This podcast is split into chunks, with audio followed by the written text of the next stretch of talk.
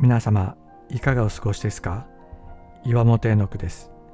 今日も366日元気が出る聖書の言葉から聖書のメッセージをお届けします。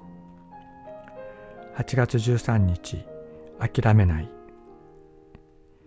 私たちは神に願い事をするときに自分で制限を加えていないでしょうか？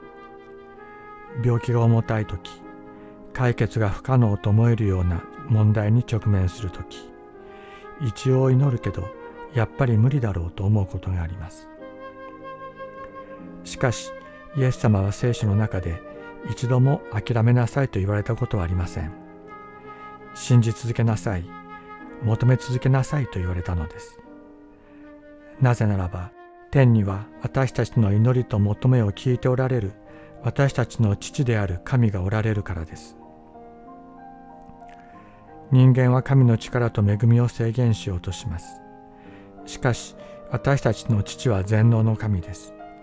私たちに御子イエス様をさえ惜しまずに与えてくださった愛の神です。思い切って求め続けよう祈り続けよう。私たちに必要なものは思い切って求める勇気です。思い切って呼びかける勇気です。天のお父さんイエス様は私たちを諦めることはありません。私たちも諦めてはなりません。あなた方は悪いものではあっても自分の子供たちには良いものを与えることを知っているのです。